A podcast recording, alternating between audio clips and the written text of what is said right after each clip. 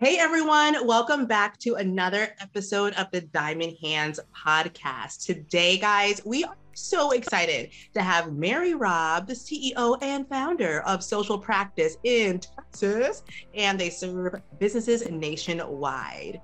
Welcome, Mary. Thank you so much for having me, Leslie. I'm so excited to be here.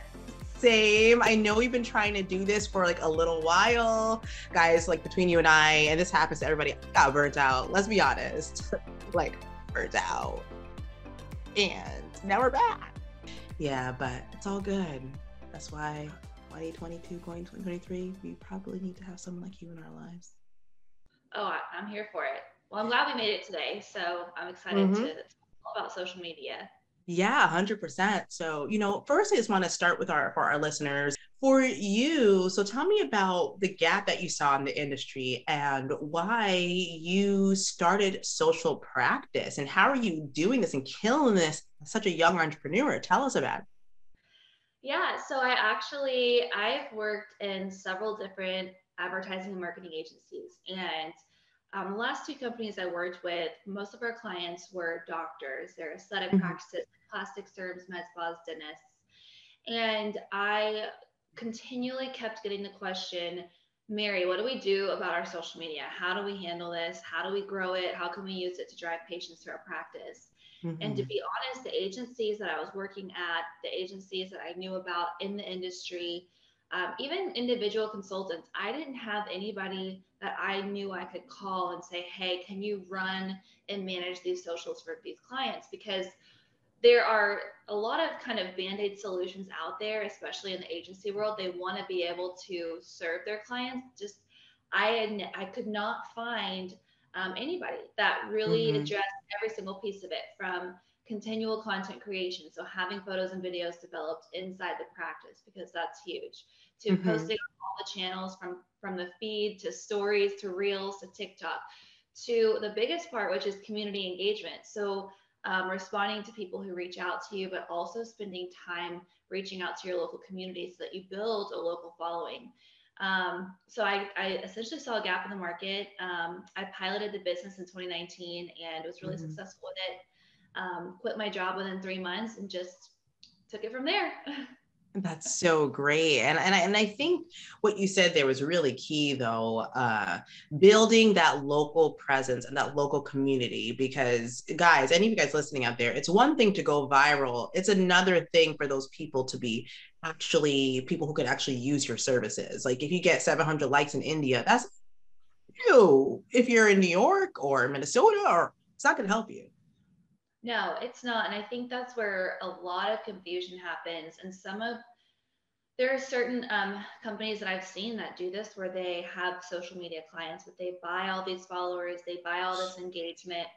And we run into this every so often with our clients who have done that in the past. And it, it's really, it's a huge issue because what happens is they end up losing more followers than they gain every month because they're spam bot followers.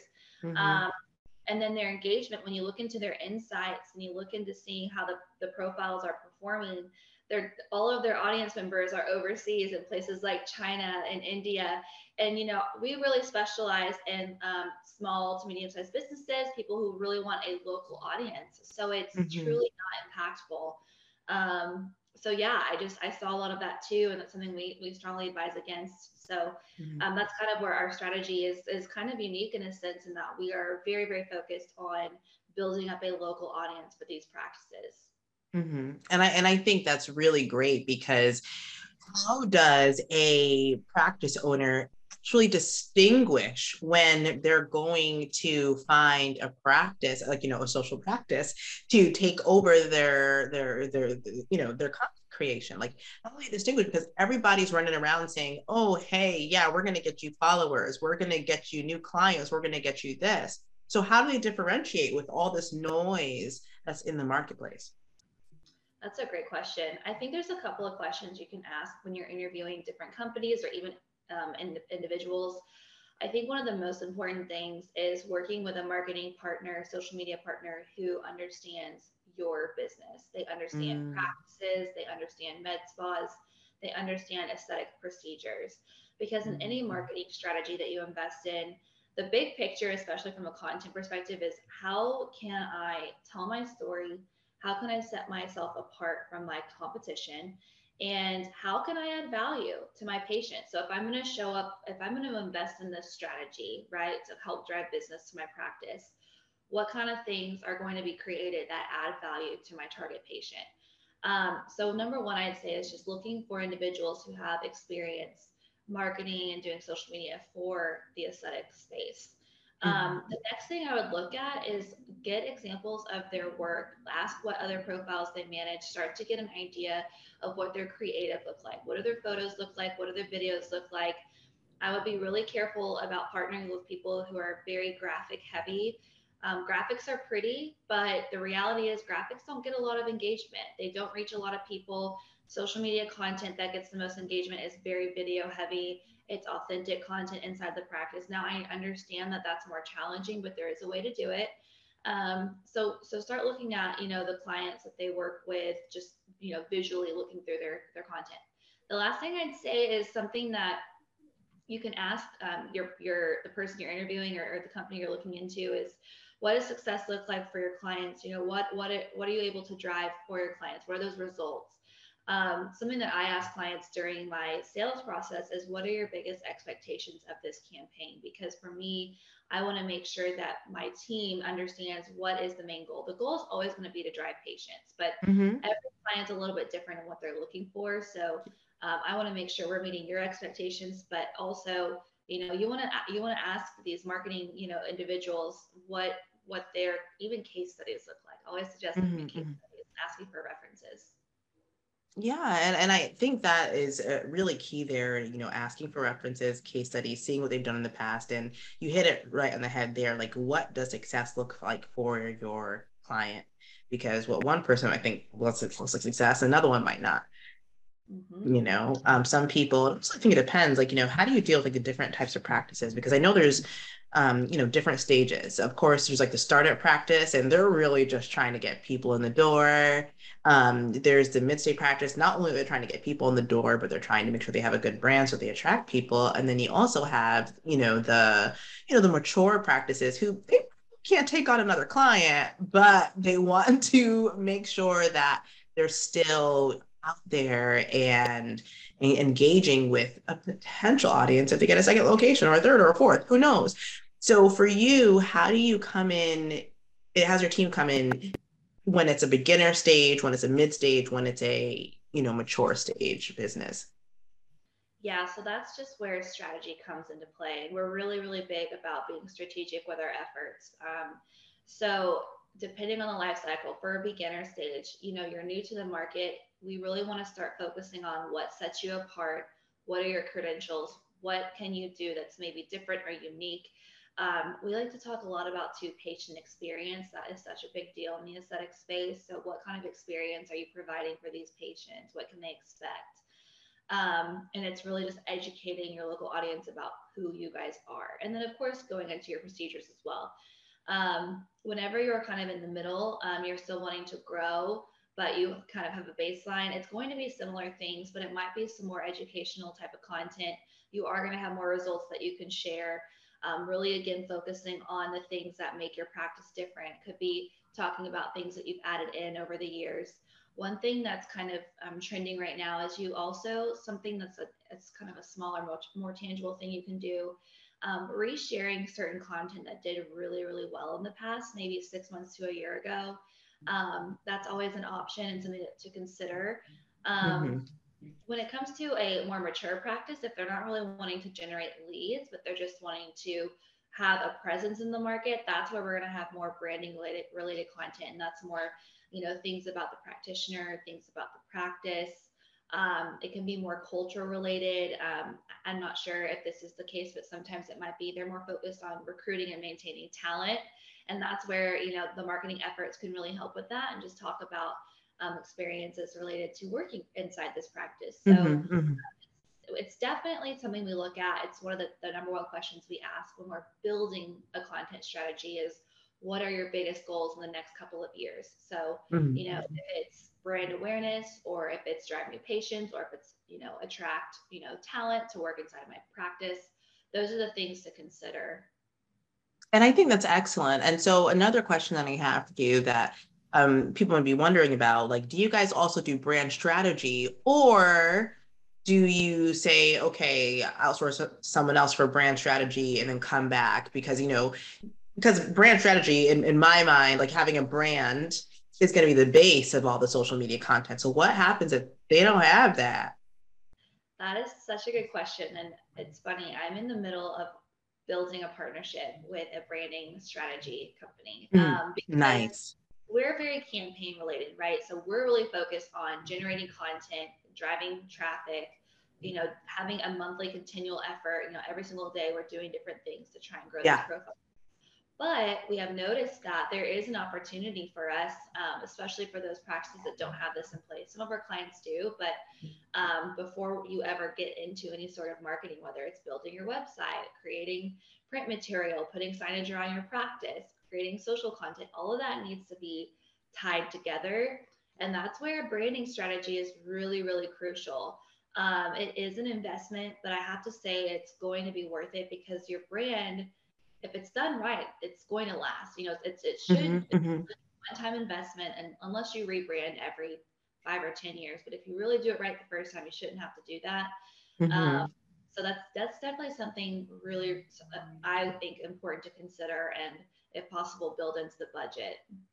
Yeah, and I and I and, and, guys, those of you who are listening, I know it might seem daunting when you're in the beginning and you're thinking about all these things, but your brand is going to set the is going to set the what's it called the baseline for everything else you do the type of people that you attract to your practice as patients. It's going to determine the type of people quality of people that you tracked in to be injectors.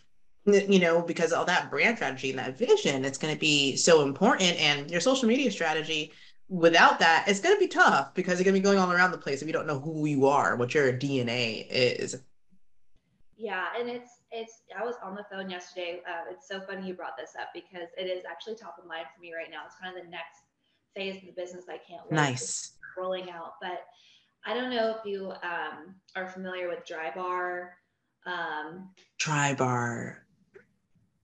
They're they're not they're not the cycling place, are they? No, no, no. Just kidding. No the CEO, her name's Alli Webb. She does a lot of um, public speaking because she owns multiple companies. They also just rolled out a new franchise called Squeeze. It's a massage place. Drybar is a blowout bar.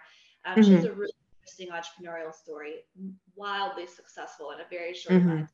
I think they have over 40, don't quote me on that, 40 plus franchise locations in like mm-hmm. it's insane. Wow. But the reason they were able to accomplish that is because I mean, a huge part of it was their branding strategy. And if you look at their socials, from the second you go to their website, to their social media, to the second you walk up to their door, you can expect the same exact experience in every single location. And mm-hmm. you know, the marketing does tie into the patient experience um, and the brand and all of that. It's all all together. So it's it's so important and it's so vital. And if you are a med spa and you know, maybe you just want one location now, but who's to say after you guys hit a certain mark, hey, you might want to have another location. You might decide you mm-hmm. want five or 10. Mm-hmm. And so, um, or maybe you just want one and that's totally fine, but it's still, all of this stuff goes together. Aesthetics is very competitive. I, I believe it's supposed to double in the next two or three years. I was at a conference recently and it, they showed the numbers and it was crazy just how quickly mm-hmm. it's growing. So having an emphasis on that experience, having an emphasis on the design, the look, the feel of physically when you're in your practice, but also from a virtual perspective, it's just continually becoming more and more important.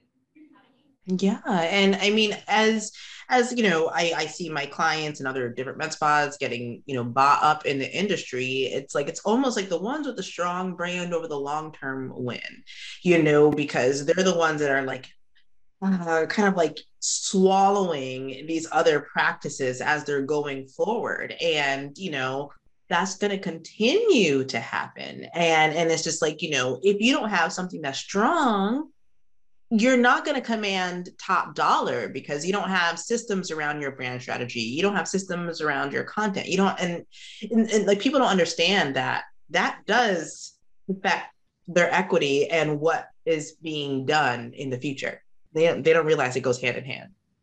Totally, it really does. It's just it's in my opinion, it's just as important as the people you hire because of course they're engaging with your patients and they're a huge part of your experience. But um, that piece of it is just as important. 100%. And so another thing that I want to ask you about and people may be wondering is, you know, how do you guys ensure that, you know, you're HIPAA compliant as you have like, you know, you might have different um, content managers accessing patient information and pictures and things like that. So what do you guys do to ensure HIPAA compliance throughout this whole entire social media content strategy process? I love that question. That's actually one of our also differentiating factors. That it, it is something that um, every single one of our team members is trained on HIPAA compliancy. Fact, mm. they can work with us until they go through our training. Nice. Um, but just to be helpful to the audience, you know, one of the things that's, of course, just hands down, number one, what's the most important thing is every single person that you post on your channel has to have a HIPAA consent form signed. We have them if you need one. You can Google them. Um, I always suggest advising with your attorney once you build one just to double check that it's good to go. But mm-hmm. do not pictures of anybody or videos of anybody until you have that signed. Um, from an online perspective, in terms of engaging with people, if someone comments or if someone messages you, I can name a few scenarios. So let's say you get a message and a patient's asking about, you know, advice on a recent appointment they came in on. Maybe this happened the other day, like, oh, I'm starting to get a rash in this one spot. Um, can you tell me what to do? you always need to keep those conversations offline. So you can be really friendly and say, Thank you so much for reaching out. We really appreciate you for coming in. I'm going to get you in touch with our office manager or whoever um, so that you guys can, you know, get this resolved. So you never want to, you know, discuss the details of a patient's uh, medical information online. Mm-hmm. Um, yeah. so that's that's the biggest thing i would say. And then with any business there's different ways to handle like negative commentary or bad reviews things like that. But the, i think that's a little bit separate from hipaa. I mean at the end of the day that's going to be handled the same way regardless. You want to take the conversation offline. But the biggest thing in the hipaa space is with patient information especially if they're sharing it with you in the dms is you don't want to give medical advice you don't want to talk about the details of their of their case um, mm-hmm. we've doctors kind of slip up a little bit here. Just be careful because, especially if you're the one managing the profile yourself. Um, and I know patients might reach out and you have a good relationship with them, you trust them, and just be careful about the things you're talking about because worst case scenario, God forbid, anything ever happens and this person wants to come after report you for anything, mm-hmm. you don't have that kind of stuff in your um, social media inboxes or comments. Yeah.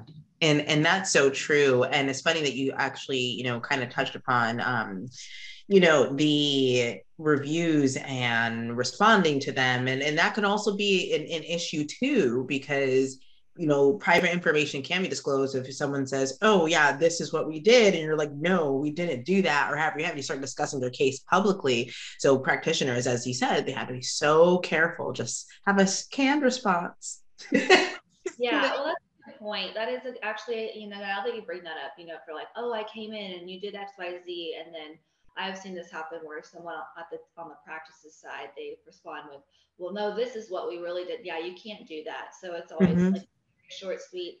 You know, we're so sorry that you feel this way. Don't ever like tell them that they're correct, but you know, we'd love to reach out to you and like make this right. Please contact X, Y, Z. But yeah, never disclose the details of what they came in for. Um, mm-hmm in that scenario. Yeah, I think that's great. So like when you're training your um, you know, your people, or even if you have someone that's kind of working with inside the practice to manage their social, do you kind of like like do you kind of like build out those processes for them so they understand like what to do when those situations come up? Yeah, so um, for all of the people that are on our engagement team and our writing team, because those mm-hmm. are the ones are in the profiles and having these conversations, they go through an online training with us. It's about an hour mm-hmm. long. And okay. um, that's where we train them on, you know, how to handle conversations. One of the the biggest things that we always suggest is if there's something that comes through that you're not sure how to respond to, or um, it's it is kind of more of a HIPAA, you know, related conversation. We just have them mm-hmm. screenshot of the conversation um, and email it to the client themselves, and then we'll go from there. Awesome. Okay. And, you know, and then also with, um, you know, reporting, how important is it to uh, track numbers, track how content is performing? How do you guys do that? And what kind of results do you get from actually tracking tracking and what do you track?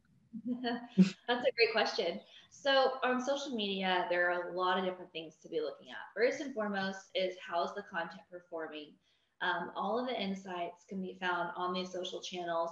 Um, mm-hmm. Our agency has an agency. Um, we have our own software dashboard that our clients can log into, and you can see stats from all the profiles we're managing. It just makes it a little bit easier mm-hmm. than having into you know each individual page. Um, but we want to see what posts got the most reach, the most likes, the most impressions, because we'll look at that information and we'll want to create more content like that. Um, mm-hmm. So that's one thing to consider. When it comes to measuring ROI, um, that's where things can get a little tricky, but we do have some systems in place to help because what happens is someone might see you on social media, right? And then there's a lot of different ways they can come through. They can sign for your they can click mm-hmm. on a link bio, they can call you, they could go click out of social media, go into Google, Google your name, and then find your phone number. It just depends on that person's flow. But um, some of the ways that we're able to track that is we do have a call tracking number on our profile, so that way we can track anyone that calls um, that way. We have a landing page on that's linked to their bio. So if people submit a, a consult form, we can track people that want to, you know, enter that way. And then we do track the DMs as well. And even the comments, sometimes we'll have someone that will say something like, you know, oh my gosh, I really want to schedule this. When can I get in? In a comment. So mm-hmm. we have a Google sheet that will track those things in. Um, mm-hmm. So I think when it comes to the measuring success, definitely, you know, how many leads am I getting from this? How many patients are reaching out? Um, and don't disqualify existing patients because one of the things about the aesthetic space is you guys have so many procedures that you offer, right? And maybe someone comes in for Botox and your team doesn't always have time to, you know, walk them through all 20, 30, 40 procedures you offer. But this person, if they follow you on social and they start seeing, oh, well, that's cool, like that CoolSculpting or mm-hmm. um, Sculptra or whatever, there's so many different things. The hydrofacial, oh, that's great. I'd love to get that. Now, because they've already been to you, they, they're following you on your socials. Now they might come back through and say, actually, I want to try that next time. So Mm-hmm. Um, that's that's kind of you know measuring the ROI and then measuring just how the posts are performing, and then of course followers. I mean, we, we want to grow followers. That's important as well.